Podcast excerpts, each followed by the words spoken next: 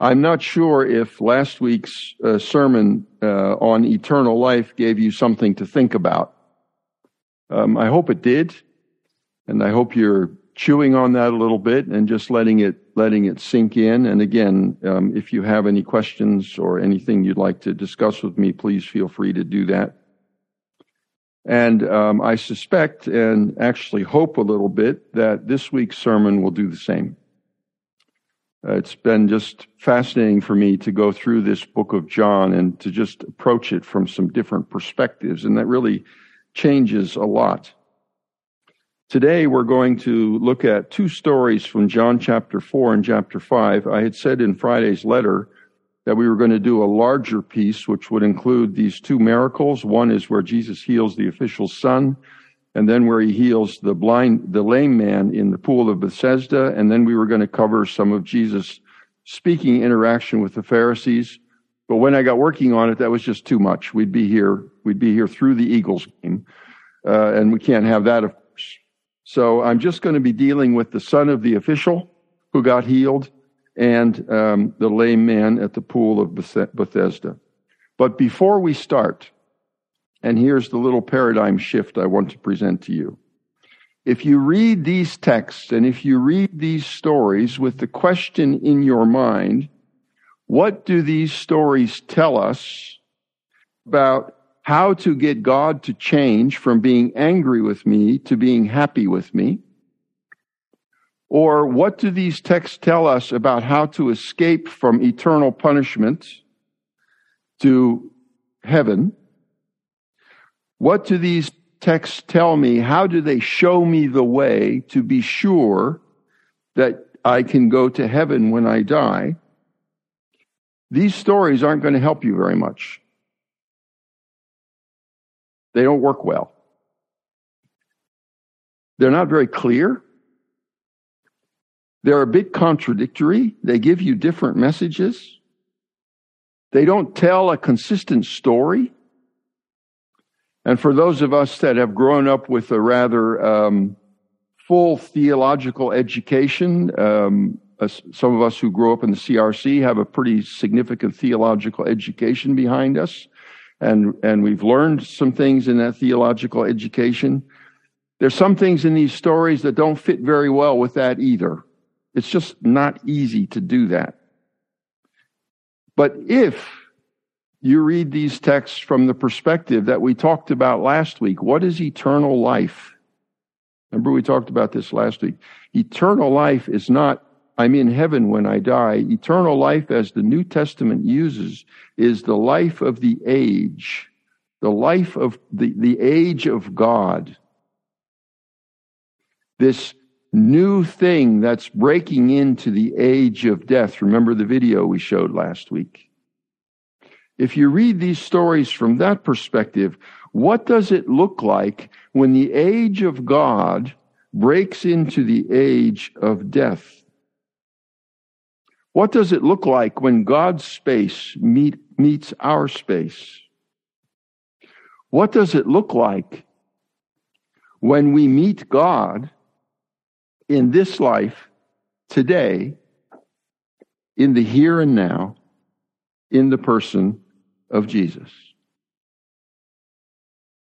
And then, and this is totally in my humble opinion, you get another perspective. It's not all wrapped up in a bow. It doesn't answer every question. It doesn't mean, oh, now I understand everything and it's clear to me. But it allows us, I think, to number one, accept the text for what it is without having to bend it into a, a, a way of thinking. And I think it helps us apply it to our lives of today in a new and fresh way. So that's what I'd like to try to do just briefly with us this morning.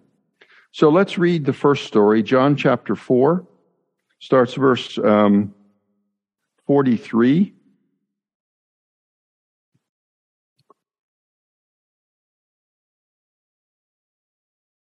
It's on the screen, of course, or if you have your own Bibles, obviously feel free. After these two days, and this was the two days that he was with the Samaritan woman in the village of Sychar, Jesus departed for Galilee, for Jesus himself had testified that a prophet has no honor in his hometown. So he came to Galilee. Galileans welcomed him, having seen all that he had done in Jerusalem at the feast, for they too had gone to the feast. So he came again to Cana in Galilee, where he had made the water in where he had made the water wine. And you remember, I don't know, three weeks ago or so, we talked about that uh, story. At Capernaum, there was an official whose son was ill. When this man heard that Jesus had come from Judea to Galilee, he went to him and asked him to come down and heal his son, for he was at the point of death. So Jesus said to him, Unless you see signs and wonders, you will not believe. The official said to him, Sir, come down before my child dies. Jesus said to him, Go, your son will live. The man believed the word that Jesus spoke to him and went on his way. As he was going down, his servants met him and told him that his son was recovering. So he asked them the hour when he began to get better, and they said to him, Yesterday at the seventh hour the fever left him. The father knew that it was the hour when Jesus had said to him, Your son will live. And he himself believed, and all his household. This was now the second sign that Jesus did when he had come from Judea to Galilee. Now, from the paradigm of what do I have to do to make sure that God is not angry anymore, this story doesn't make a lot of sense.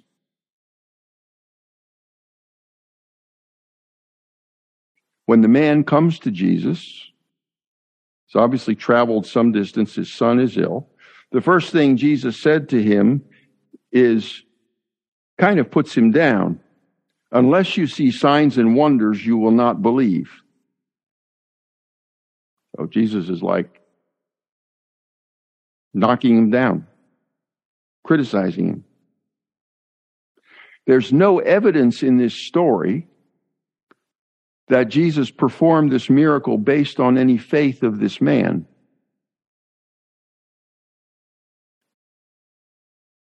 was only afterwards, after the miracle happened, that the man took Jesus at his word and departed and believed, realized that the healing had occurred at the same time as Jesus' word. There's no indication about the content of his faith. What did he believe? What did he believe about Jesus? What did he know about Jesus? I think probably the only thing he knew was that he'd heard that Jesus healed people. That was it It was all he had in his head.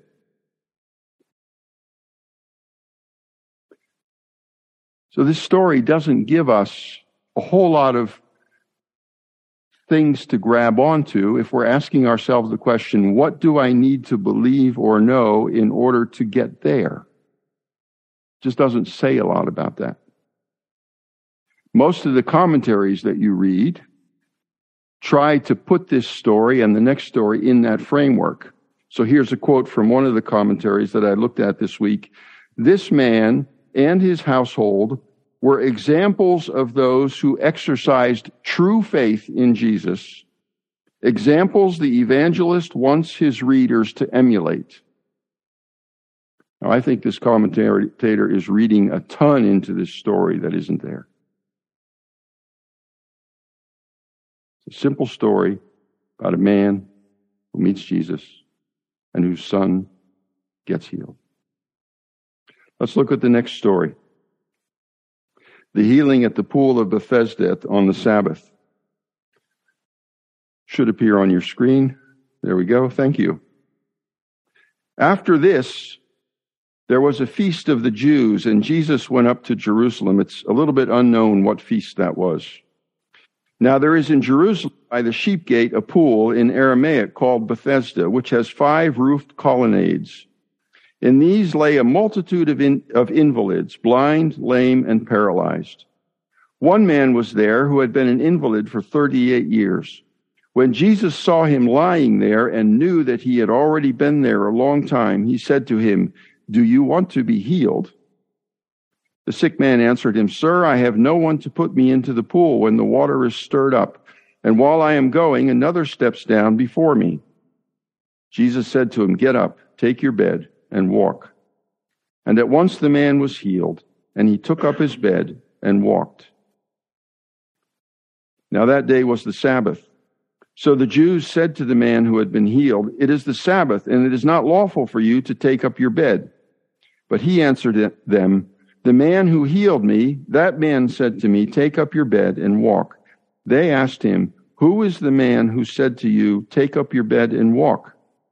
Now the man who had been healed did not know who it was, for Jesus had withdrawn, as there was a crowd in the place. Afterward, Jesus found him in the temple and said to him, See, you are well. Sin no more, that nothing worse may happen to you. The man went away and told the Jews that it was Jesus who had healed him. And this was why the Jews were persecuting Jesus, because he was doing these things on the Sabbath. But Jesus answered them, My Father is working until now, and I am working. And again, from the perspective of what do I need to do to get there, this story doesn't make a lot of sense. Jesus walks into this area of this pool. There's a whole bunch of people there who are lame and blind and, and crippled. And he goes up to one man and he asks him a fairly silly question, seems to me. Do you want to be healed?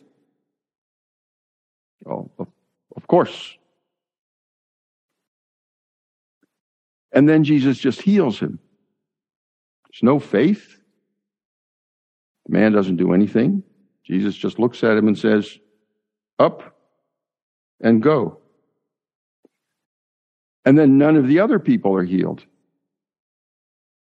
It's just this, at least John doesn't tell us about that. It's just this, this one person. The man, in contrast to the official, doesn't even know who Jesus is. So this man walks up to him, says, get up your mat and walk, and he does, and Jesus disappears, and the man has no idea who Jesus is. And then later, Jesus comes back to him when he's in the temple and comes up to him and says this really weird thing. Sin no more that nothing worse may happen to you. So that leads, of course, to all kinds of conjectures. What's the role of sin in the story? And there's plenty of commentaries that suggest that the man 38 years ago must have led some kind of a sinful life. Maybe.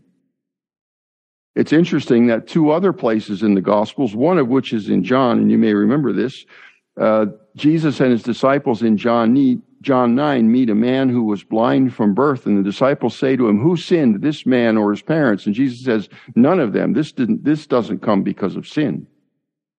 And then in Luke 13, Jesus is talking with his disciples about 18 people who got killed when a, when a tower fell on them. And he says, this didn't happen because of sin necessarily. It just happened. So what's the role of sin in this and who was sinning and why does Jesus say this? There's just nothing clear about this. And then it appears, and this is a really interesting thing, the Pharisees, the Jews, the Jewish leaders were upset at Jesus and the man uh, because Jesus was healing on the Sabbath and the man was carrying his mat on the Sabbath. They questioned the man. The man says, I don't know who did it. Later he meets Jesus. And what does the man do? Possibly he goes and rats on Jesus. He goes to the leaders. He says, That's the man that did it. That's the man you're after. And the next sentence is, Now they really decided they wanted, now they were really furious with them. So, what do we need faith or don't we? And what kind of faith? And what role does sin play? In the one healing, sin seems to be an issue. In the other, it's not an issue at all. How much does one need to know about Jesus? One of the commentaries that I use in commenting on this story of the lame man says this, and I quote, It is possible to experience an exciting miracle and still not be saved and go to heaven. this commentary is reading this story through the lens of what does it tell me about how to get to heaven when I die? And therefore, a conclusion in it's possible to be healed by Jesus, to experience a miracle, and still not. Because all the assumptions and all the framework that's through the interpretation of this story. What do I think is happening here? What I think is happening here is what we've talked about last week and this week right at the beginning. Jesus, God's space, is meeting our space. The age of death, the age of life, is meeting the age of death. And in these two stories with two different people, one of whom is very privileged. I find that very interesting. One of them is a privileged official. The other is a marginalized person on the thrown to the scrap heap of society. And Jesus walks into their world of death as the bringer of life. He meets them as they are. He responds to their needs and situations and there's love, and there's concern, and there's healing power, and there's truth. He says to the official, You people don't believe unless I do a miracle. And he says to the blind man, Don't sin anymore. Because if you keep sinning, or if you sin, things will happen. That's the way, that's the way this age of death works. And you've now contacted this age of life. Don't go back to this age of death. Jesus doesn't demand anything. It's not like you have to do or believe something in order to come in contact with the age of life. Jesus just shows up and breaks in. Different in every situation always appropriate, always designed to bring healing, always designed to change fundamental things about the way we live, and always designed to move forward into new life in the new age, step by step, person by person, still incomplete because as Paul tells us in his writings in Romans, creation still groans. It's not completely healed. But in Jesus, this age of life, eternal life in the New Testament, has met the age of death. And sparks are flying and things are happening. And they're appropriate for every person, for every context, for every group for every place around the world. Jesus breaking in and doing what he does. So, does that, and how does that change how we live? Well, I think it should change how we live. There is a choice that you can make and that is to ignore Jesus coming. This morning in the New York Times, there was an article. You may be aware that the World Cup is starting today in Qatar. There was an article about some statements that were made last night by Gianni Infantino, who's the president of FIFA. And he was speaking, I believe, to the press. And I'm quoting from the New York Times. He sounded almost beseeching, urging the news media, presumably, not to criticize the players. Oh, before I read this, I, I just in case you're not aware, there's a lot of controversy about this World Cup being in Qatar. There's been a lot, a ton of corruption and a ton of bribery involved right from the very beginning of, of granting the World Cup to Qatar. Um, there's been in general, pretty bad treatment of the migrant workers that they've called in from around the world. More than 6,500 migrant workers have died building the stadiums. I just read this morning that organizations are providing travel and tickets to fans of the participating teams, including dozens of Americans, but only if they promise not to criticize Qatar and to report people who do. Free ticket, free flights to Qatar, hotel, game tickets, everything, but don't criticize Qatar and anybody you hear criticizing Qatar report them. That's the background.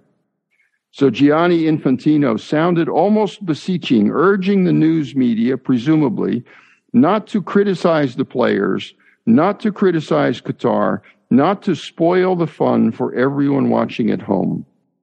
We all have difficult times, he said, although he chose not to discuss whether all those difficulties are equal or even really comparable. All, listen to this. All any of us craves, he said, is the chance to forget those worries for a while. To have some time when we don't have to think about this, but can instead concentrate on something we love, and that thing is football. And the New York Times goes on. It's hard to think of a more fitting summary for this World Cup, for the World Cup in general, for the way FIFA sees the world.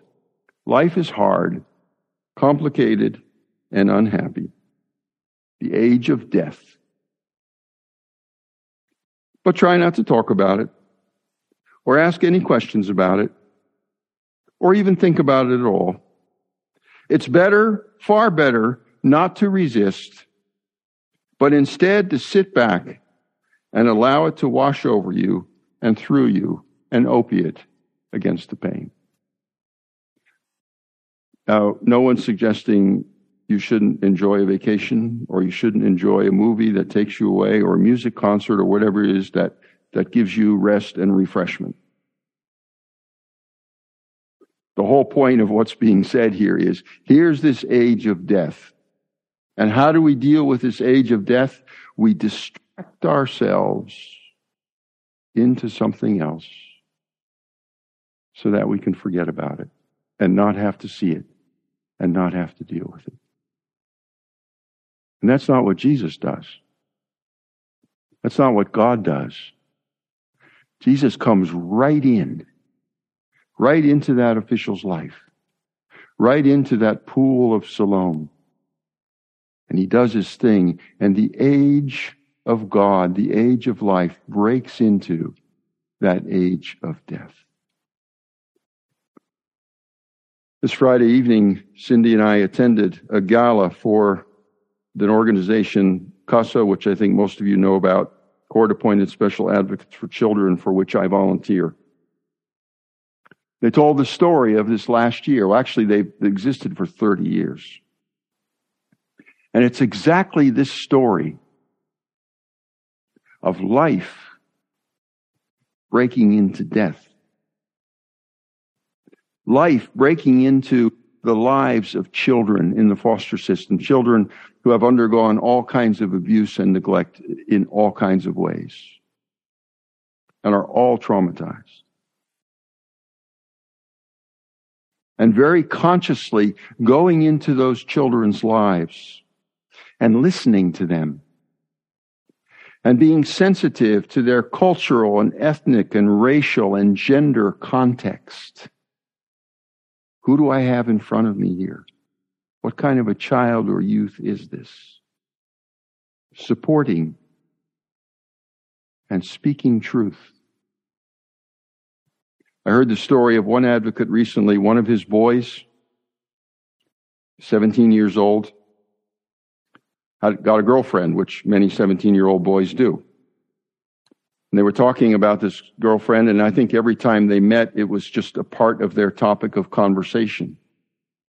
And this advocate said, every time this boy talks about his girl, his girlfriend, I ask him the question, are you respecting her? not giving him the talk about sex, not telling him what to do, not giving him any rules. I'm not moralizing or lecturing him. I'm asking him a simple question. Are you respecting her? Breaking into that youth's life and trying to break into that relationship with a concept that's of the age of life. Or another thing, I had I had this week a continuing education course, a, um, seminar focused on this issue of how to have the talk, what they call the talk.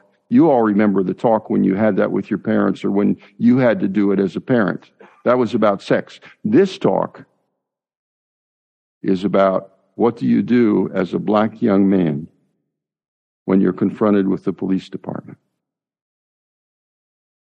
And to proactively bring that up and drop it on the table. What does that mean? How are you going to deal with it? And how can we who are around you help you deal with it? This is the age of life breaking into the age of death.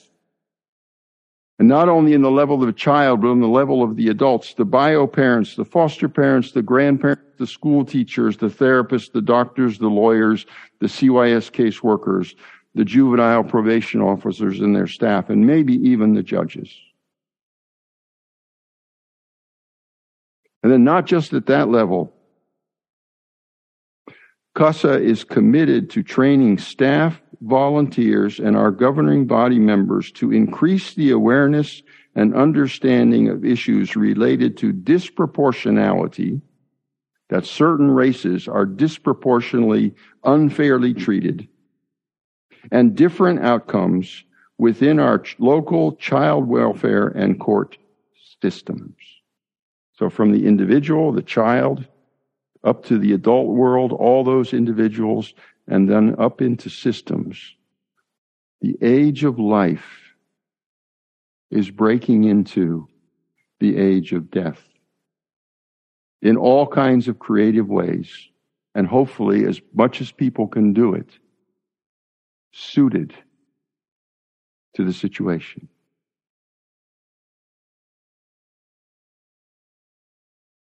So, where in your life is the age of life, the age of God, breaking into the age of death?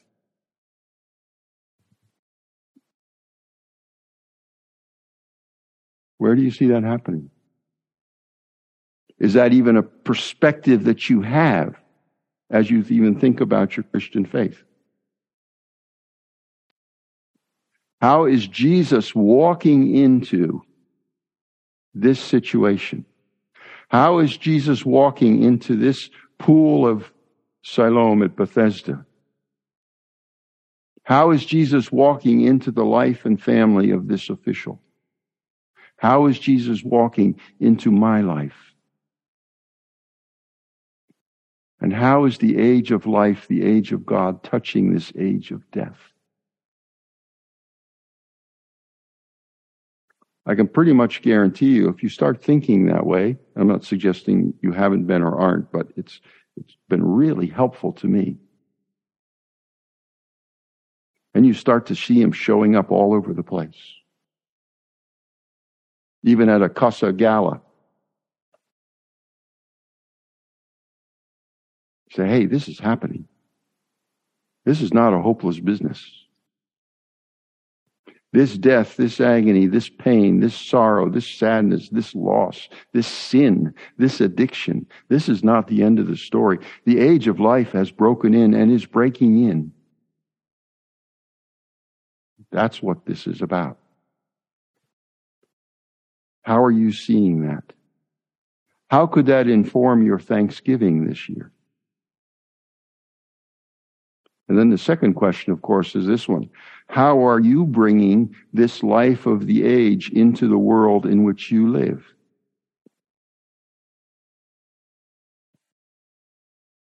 Your school, in your home, your work, your social life, where you give your money, where you spend your time. How are you following Jesus into these lives? Not solving every problem, not tying everything up in a nice bow, and not just saying the only thing that counts is what happens when you die. How are you in your life, and how are we in our lives? Walking with Jesus, bearing the age of life, the age of God, and breaking into this age of death. I'm convinced that that's what the story of the Bible is about, particularly the story of the New Testament as we see it in Jesus. There's nothing more hopeful. There's nothing that gives a better reason to live than to go with Jesus on this journey into all the places where death appears to be reigning and say instead, No, Jesus is king. You aren't. Now let's see what happens when Jesus shows up. And Jesus has chosen nowadays to show up in you. It's your hands, it's your feet, it's your eyes, it's your heart. It's your thinking that Jesus is choosing to use as the age of life breaking into the age of death. Amen.